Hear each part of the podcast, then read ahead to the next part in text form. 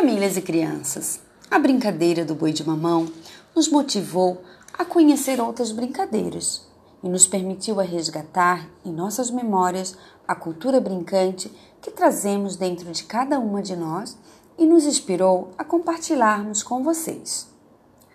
Essa motivação nos levou a percorrer diferentes territórios brincantes.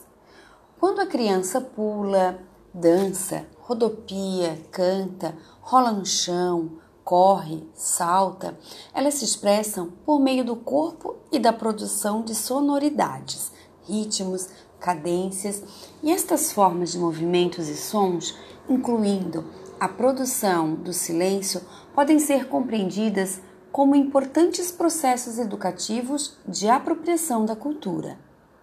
Por isso, é fundamental pensar em disponibilizar às crianças o acesso a diferentes culturas que fazem parte de nossas e outras origens.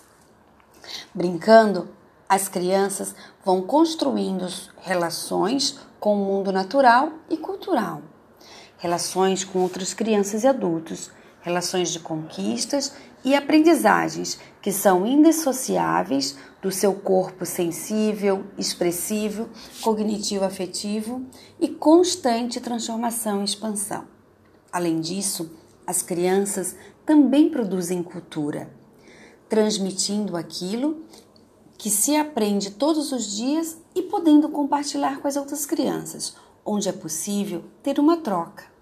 Assim, elas vão não apenas se apropriando da cultura local e global, como produzindo cultura à medida que reinventam aos seus modos outras formas de fazer e pensar sobre as coisas e o mundo que lhes cercam.